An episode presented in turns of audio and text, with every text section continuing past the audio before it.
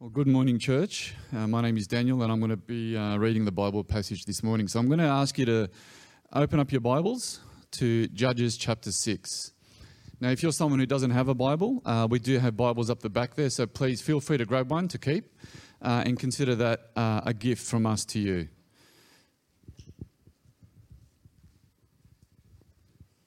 So, Judges chapter 6, starting at verse 1 through to verse 16.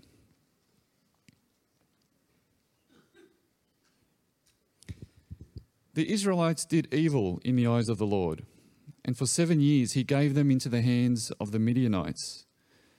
Because the power of Midian was so oppressive, the Israelites prepared shelters for themselves in mountain clefts, caves, and strongholds. Whenever the Israelites planted their crops, the Midianites, Amalekites, and other eastern peoples invaded the country.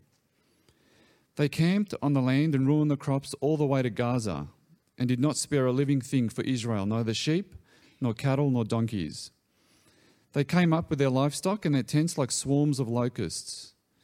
It was impossible to count them or their camels. They invaded the land to ravage it. Midian so impoverished the Israelites that they cried out to the Lord for help. When the Israelites cried out to the Lord because of Midian, he sent them a prophet who said, This is what the Lord, the God of Israel, says I brought you up out of Egypt, out of the land of slavery. I rescued you from the hand of the Egyptians, and I delivered you from the hand of all your oppressors. I drove them out before you and gave you their land. I said to you, I am the Lord your God. Do not worship the gods of the Amorites, in whose land you live. But you have not listened to me. The angel of the Lord came and sat down under the oak in, in Ophrah that belonged to Joash the Abiezrite where his son Gideon was threshing wheat in a winepress to keep it from the Midianites. When the angel of the Lord appeared to Gideon, he said, The Lord is with you, mighty warrior. Pardon me, my Lord, Gideon replied. But if the Lord is with us, why has all this happened to us? Where are all his wonders that our ancestors told us about when they said, Did not the Lord bring us out bring us up out of Egypt?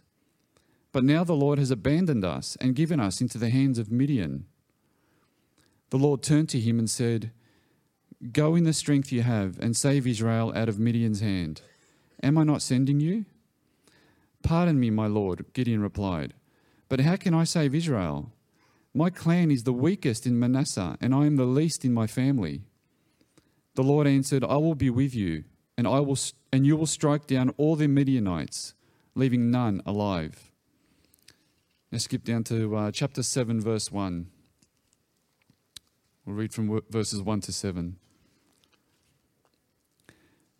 Early in the morning, Jerubbaal, that is Gideon, and all his men camped at the spring of Harod. The camp of Midian was north of them, in the valley near the, in the hill of Moreh.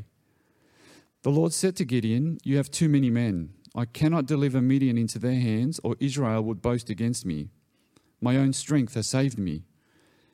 Now announce to the army anyone who trembles with fear may turn back and leave Mount Gilead. So 22,000 men left, while 10,000 remained. But the Lord said to Gideon, There are still too many men. Take them down to the water, and I will thin them out for you there. If I say, This one shall go with you, he shall go. But if I say, This one shall not go with you, he shall not go. So Gideon took the men down to the water. There the Lord told him, Separate those who lap the water with their tongues as a dog laps from, from those who kneel down to drink.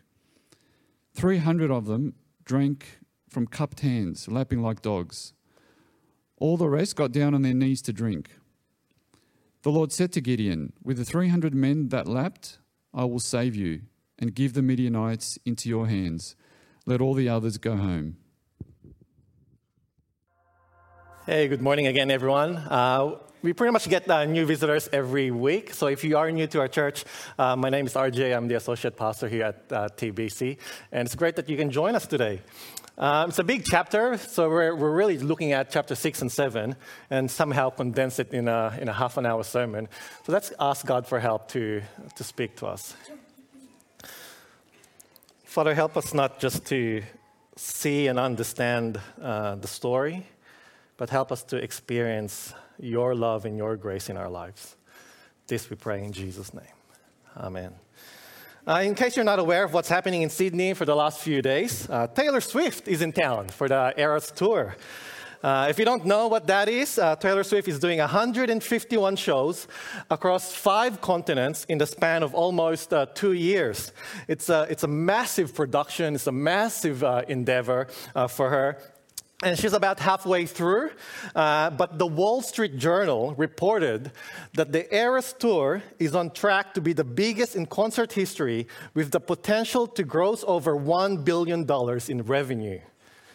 History is being written this weekend.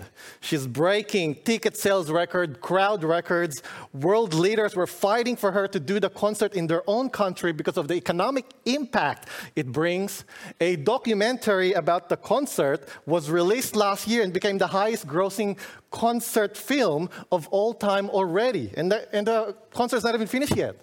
Uh, in social media, a lot of people admit that they not only spend money on the ticket, but on merchandise, flights uh, to get there, accommodation, traveling to Sydney, and on different places uh, that, it's available. Some spending up to more than $10,000 just for this one lifetime event.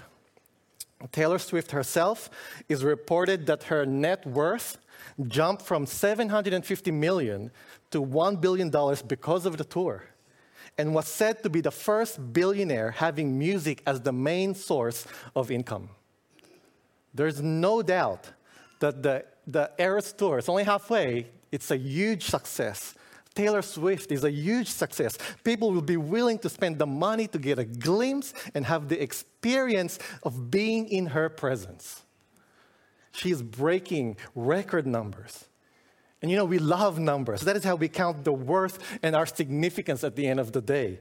You know, your net worth depends on how much money you have. Your influence is counted by how many followers you have. Your, your success is measured by how much you've done. It's all about having more, having more savings, having more followers, having more in your resume, having more properties. Sometimes, even in church, the danger is that success is seeing more attendance without having real transformation. Having more is how we tend to measure our worth. And so we often have to make much of ourselves in order to find the security and the significance that we long for in life. We aim to have more, which is the complete opposite of how the kingdom of God works. Jesus said, For those who exalt themselves will be humbled, and those who humble themselves are the ones who's going to be exalted. That those who make much of themselves by having more will find themselves having less, and those who acknowledge themselves, that, uh, who acknowledge their lackness in a way, will find their true worth. And so here in Judges 6 to 7, it's a great example of how having less is really how God works in our lives. Even the way we receive salvation, it's not about doing more for God, but it's actually acknowledging how much, how much inadequacies we have. And so today I want to show you three very important inadequacies or three deficiencies in us in, that allows us to really turn towards God. And without it, there's really, there might not be a, a genuine salvation in your life. And so we need to acknowledge these three things our lack of repentance, our lack of strength or la- lack of power, and our lack of faith, right? Our lack of repentance, our lack of strength, and our lack of faith. Three inadequacies, three deficiencies that we need to acknowledge, right? And we need all three. So here's the first one our lack of repentance. So at the start of the passage that we read, that we're basically told that this is the worst oppression yet for the Israelites. Uh, verse 2 it tells us that the Midianites were so oppressive that the Israelites were forced to leave their homes and really hide in caves for protection. Not only that, it's really not just a military oppression, it's an economic exploitation. That even every harvest that they make was taken, that people were basically starving. And so, once again, in verse 6, the Israelites cried to God for help.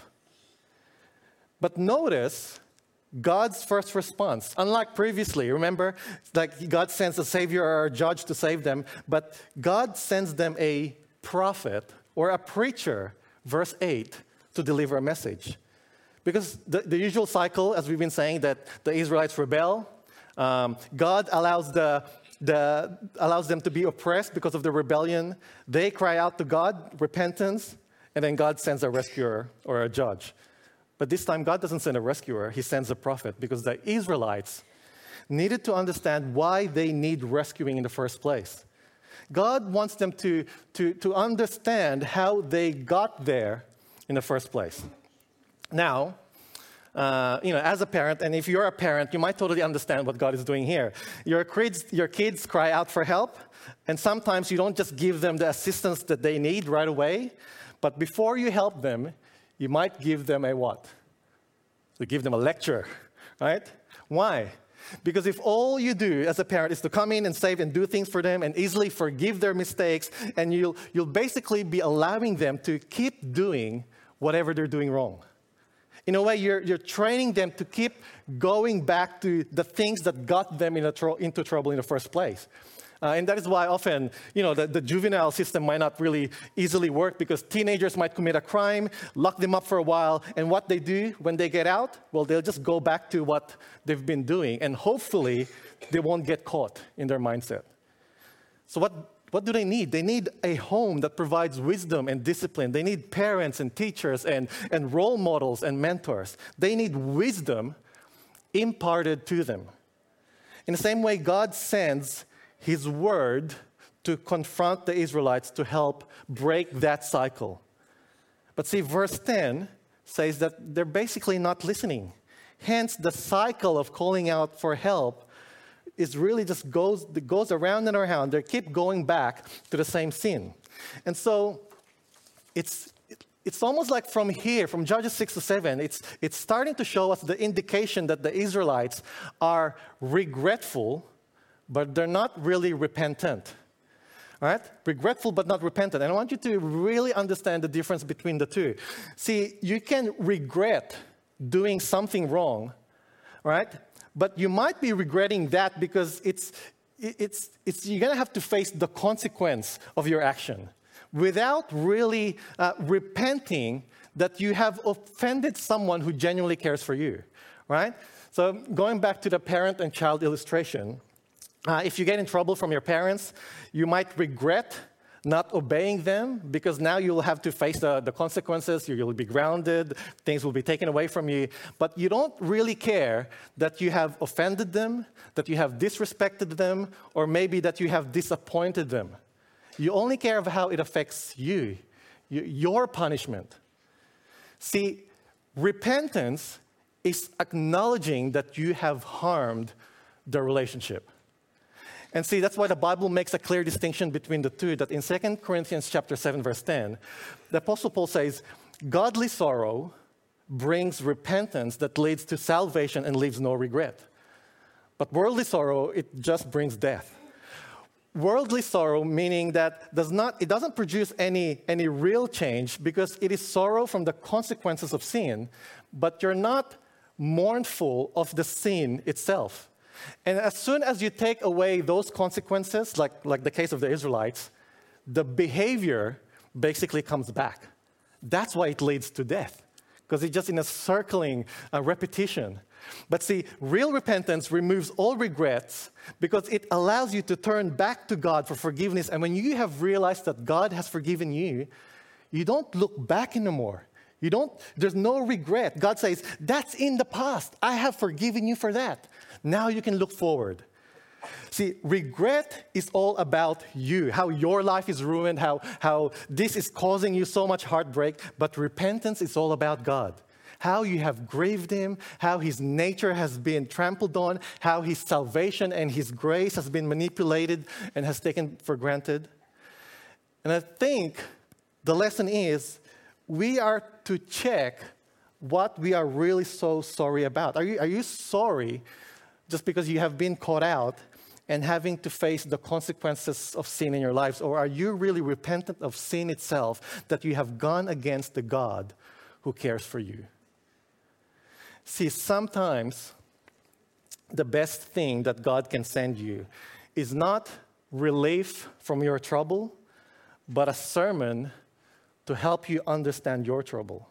And that is why, as I said last week, there's no, there's no getting around the, the study of God's Word. There's so much benefit f- for, um, from doing daily devotions and attending a Bible study because it can be the very means God is trying to help you understand your lack of repentance. It can be the very means that, that His Word is your salvation. And here's another thing to notice about the sin of the Israelites. Um, verse 13, I think it kind of gives us a hint that the Israelites haven't they haven't completely forgotten about God, right?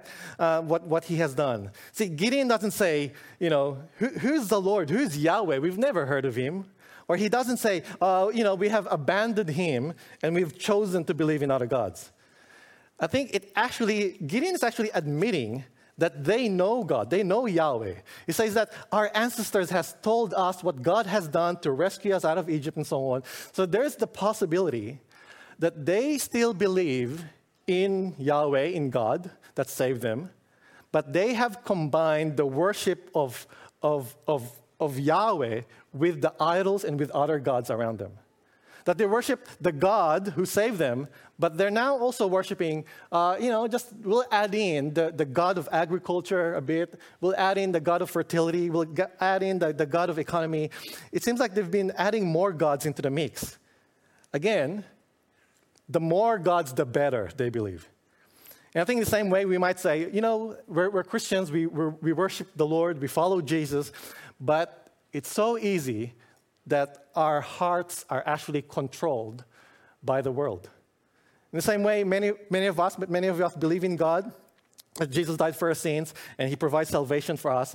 But our belief kind of ends there. That his lordship really ends there. Because for all, for all other things in our lives, right, we rely on something else to provide us that, that security that we're looking for. If we have Money problems, uh, you know, we feel fine. We, we have a good super, we have a good portfolio and, and assets that we have. You might say, I have my parents' uh, inheritance that I'm waiting for. That's your safety net. See? You might have some personal and some uh, social insecurities, but you know, um, but you kind of look at your resume, you, you look at the circle of friends that you have, your, your job, even even your family, and you say to yourself, "Look, you know, I'm actually good. I'm in a good spot because of all the things that I have. Now, I'm not saying, I'm not saying that's, that's bad in itself, but whatever gives us that assurance that where that I'm someone because of all the things that, that's in my life aside from God, that can be an idol. And so this is why the first task for Gideon is to destroy the idols in the city. Because before the Israelites can defeat the, the enemy around them, they have to defeat or throw off the enemies among them, the false idols of Canaan. And see, that's the main reason for their problems. That's the kind of salvation that they really need. Gideon is, is essentially being told here to, to make God, to make Yahweh the Lord of every area of their lives. That we're not to add anything else to Him. We're not to add anything else to Jesus to give us the security and the significance that we need. God is not there for us to, to make use of Him and, to, and for Him to give us what we want. That we are to make Him the ultimate thing that we want. Uh, Timothy Keller, the, the late pastor in New York, he often says, and I always keep this quote and keep this in my mind. He says that for religious people, you know, for religious people, God will be useful. But for Christians, God is beautiful. How do you see God? Do you see Him just as someone useful in your life?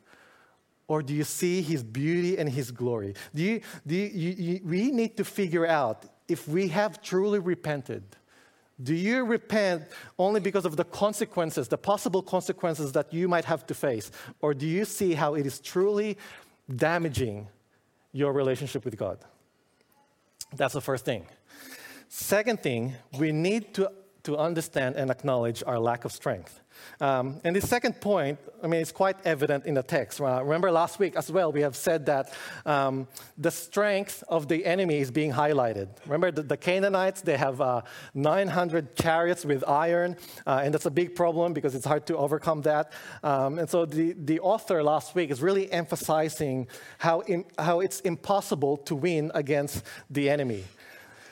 But I think on these chapters, the, the focus is on the weakness of the Israelites themselves. Um, in, in chapter 7, verse 2, uh, the Lord said to Gideon, uh, You have too many men. I cannot deliver Midian into their hands, or Israel would boast against me and basically say, My own strength has saved me. God said, I cannot let you win with a lot of men, although they're already, it's already been reduced, thinking that you won because of you. So God drastically changed their numbers just for them to see that there is no hint of them contributing to the win at all. Right? Remember, Gideon started with 32,000 men. It was reduced to 10,000, the same as last week, the same as Barak's army. Now, Gideon is left with 300. He's left with less than 1% of the original army. Because if the Israelites ever think that the reason that they've won is because they have done something, or even on the slightest thing, it will slowly make them think, like, you know, if, if we only improve our tactics, maybe we won't need God, right? They'll think that maybe God gave us a boost, but, you know, in the end, we, you know, we needed it, but we could have done it ourselves. Or God might have done all, most of the work, but at least we contributed something to it. That without us, it would have been impossible. It's like when you have a, um, it's like when you have a two-year-old uh, to help you around the kitchen, and th- really they're more of a liability than a helper. But you know, after helping, they'll say, "I helped mommy in the kitchen." Right? They'll, they'll, they'll brag about that. And the next person, they might even say, I cooked dinner. Right? Did you really? See, it is human nature that, that if there is the tiniest opportunity to boast in our own work, we will. Notice that God says that any such boasting is against me. Our boasting on ourselves is an attack on God. As soon as we begin to believe that we deserve credit for, for rescuing and delivering ourselves, we take away the glory from God and we set up ourselves as, a, as an alternative saviors. And, and really, this is the greatest spiritual danger there is to think that we can save ourselves or have, or have saved ourselves. The lesson we really need to learn is that salvation is by grace alone and not by earning it with any of our actions. See, He doesn't allow His saving power to work when we think we are strong or when we are strong, because God's saving power only works on us when we admit that we have no worthiness or, no, or goodness or strength to carry it through. And here's the reason why this is important because only as we see ourselves as, as weak, only as we know our own weakness, that His love and His grace becomes more precious and more real to us. Only if we realize how hopeless we are that we truly appreciate how glorious He is. Uh, uh, an, an, illustration to, um, to show this is that if imagine if your neighbor uh, comes up to you and he says to you, Hey, you know, one of your mail the other day was delivered to me accidentally, uh, and it was one of your bills and th- that you needed to pay. So, out of the kindness of my heart, I just, I just paid the whole amount for you. Now, how would you react to that? Right? I'm sure you'll be grateful. But see, your gratitude will depend on the amount that they paid, right? See, if they paid your, your monthly uh, Netflix subscription bill of $15, uh, you're grateful and appreciative, right? You're very grateful. And you might even start taking their bins out on, during bin day. But if they paid your outstanding mortgage, you'll be more than grateful, more than thankful. It'll be hard to describe what your feeling towards your neighbors will be, right? Now, you know what God did for you? He saw your bill, He saw your debt of sin. Uh, Romans chapter 6, verse uh, 23 the wages of sin is death. That's how much you owe. But the gift of God, what He has done for you, is eternal life in Christ Jesus our Lord. The bigger you understand your, your debt, the greater your joy in what God has given you. So it is only as we see our weakness, it's only when we see our, our true nature, our, our sin, that the strength of knowing God's grace and love comes. Jesus says, Whoever has been forgiven little loves little. If you think you're not that bad and God has hardly paid anything to redeem you, then you will take His grace easily for granted. You will think, you know, I can change anyway. I really didn't need that help. I could have done it. I, I could pay for, for, my, for, my, for my sins with my good works. Only if you see your weakness, your sins, your own impending death, will you be able to turn to God wholeheartedly. In fact, I want to show you that even the very faith that we, ha- that we have is a gift from God. Because Gideon is just re- really the epitome of, of weakness here, even his weakness of faith. Uh, our, our last point, our lack of faith. So, another major theme uh, in these chapters is the weakness uh, of Gideon's faith, right? Uh, last week, we see kind of the same pattern with, with Barak. Uh, he was having a hard time believing in what God said. Um, but here's the surprising thing between the two. So last week, Barak's uh, lack of faith is seen quite negative. Remember that because of his lack of faith, Deborah said, You will not be able, you will not be honored for, for leading and winning the battle. It will be given to a woman. But here, it seems like Gideon is worse, right? Because he asked for a sign three times. Chapter 6, uh, verse 17. I have, if I have found favor in your eyes, Lord, then give me a sign. Uh, verse 36 If you will save Israel by my hand, as you have promised, so he's doubting, then he goes, Then do this, right? Give, give me a sign, make the fleece dry. Verse 39 Do not be angry with me. So after God has given him a sign, he says, Do not be angry with me. Let me make just one more request. Allow me one more test with the fleece. And every time in the passage, what did God do? There was no it was so surprising that there was no punishment for his lack of faith, right? It seems that God humbled himself and gave Gideon the sign that he needs. That God somehow stooped down to Gideon's level and he accommodated for him. Here, God is shown to be patient even with the weakness of our faith. And I think what this is showing us that even the very faith that saves us is given to us. Even the saving faith that we have is given by God. Uh, I think that's why in, uh, in Ephesians chapter 2, verses 8 to 9, it says, It is by grace you have been saved through faith, and this is not from yourselves. It is the gift of God, not by works, so that no one can boast. Now, I don't think, I don't think the Apostle Paul is just talking about the work of grace as a gift.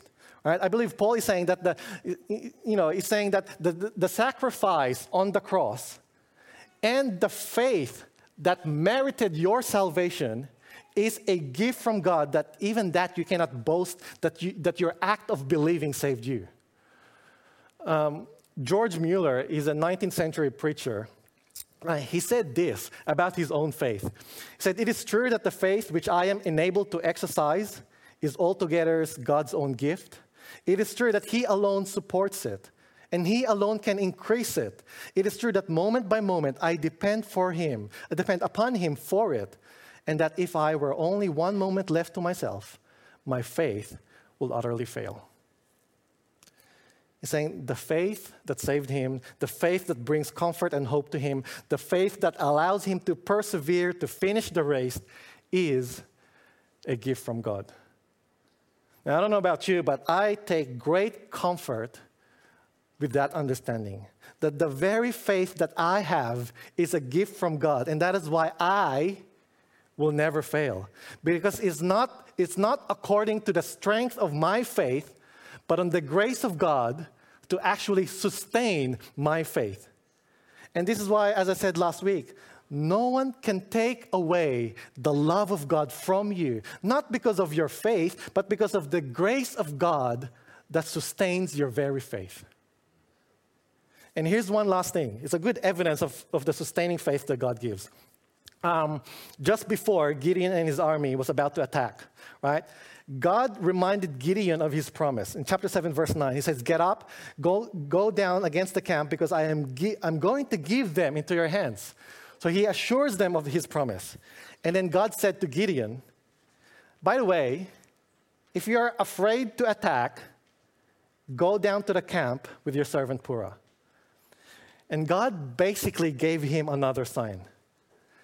Not because Gideon was asking for it, but because God knew he needed it. God knew how afraid he was.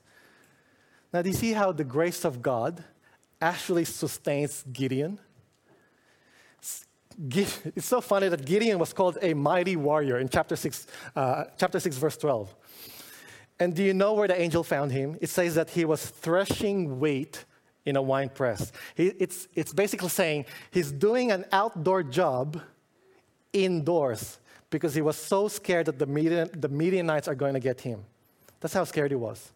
And yet here comes the angel of the Lord, and God said, The mighty warrior. Now, what makes him the mighty warrior?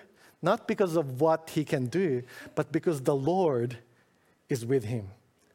That's his assurance of being mighty. God's presence in him. And you can see that throughout chapter 6 and 7. God saying, You can do this because I am with you. And God has nothing else or has nothing more to offer you aside from the presence, from his presence in your life. And you can go through a lot holding on to that promise. God tells you, go and make disciples of all nations. Go talk to your neighbor. Go overseas to pioneer uh, reaching out to unreached people group. Go serve in ministry. Go do the impossible. And you might ask, who am I to do something like that? God's response? Yeah, you're nothing, but I am with you. It's the, the same command the same assurance, the same God that we see in the New Testament, where Jesus commanded his disciples, Go and make disciples of all nations. And then the promise comes I am with you always. The Apostle Paul, he sacrificed everything, planted churches, proclaimed the gospel everywhere, faced death, faced persecution, imprisoned, beaten, and all, and all, the, and all those things happening on him. And then in Colossians chapter 1, verse 29, he says, To this end, I strenuously contend with all the energy Christ so powerfully works in me. But see, unless we go like the disciples, like Paul, like Gideon, we can never experience the power and the presence of God and, and what God can do in us. God said to Gideon, If you are afraid, go into the enemy camp. Take the risk enter dangerous territory, but through your obedience, your faith will be strengthened. Acknowledge, acknowledge your lack of repentance, your lack of strength, your lack of faith. Trust and obey, for there's no other way to be happy in Jesus than to trust and obey. Let's pray. Heavenly Father, we thank you for your word. We thank you for your assurance. We thank you for your presence in our lives because of what Jesus Christ has done and the Holy Spirit residing in us. Lord, help us not to take that for granted. Help us, Lord, not to forget that, that we have the ultimate power because you are in our lives. And so, Lord, for us that have not truly repented, help us to see the weight of our sin in order to see your glory. Help us to see our own weakness that we cannot save ourselves in order to cling onto your power. And help us to even acknowledge our lack of faith, that even that is a gift, O oh Lord, so that, that it's not the strength of our faith that will sustain us, but only by your grace and grace alone. This we pray in your name. Amen.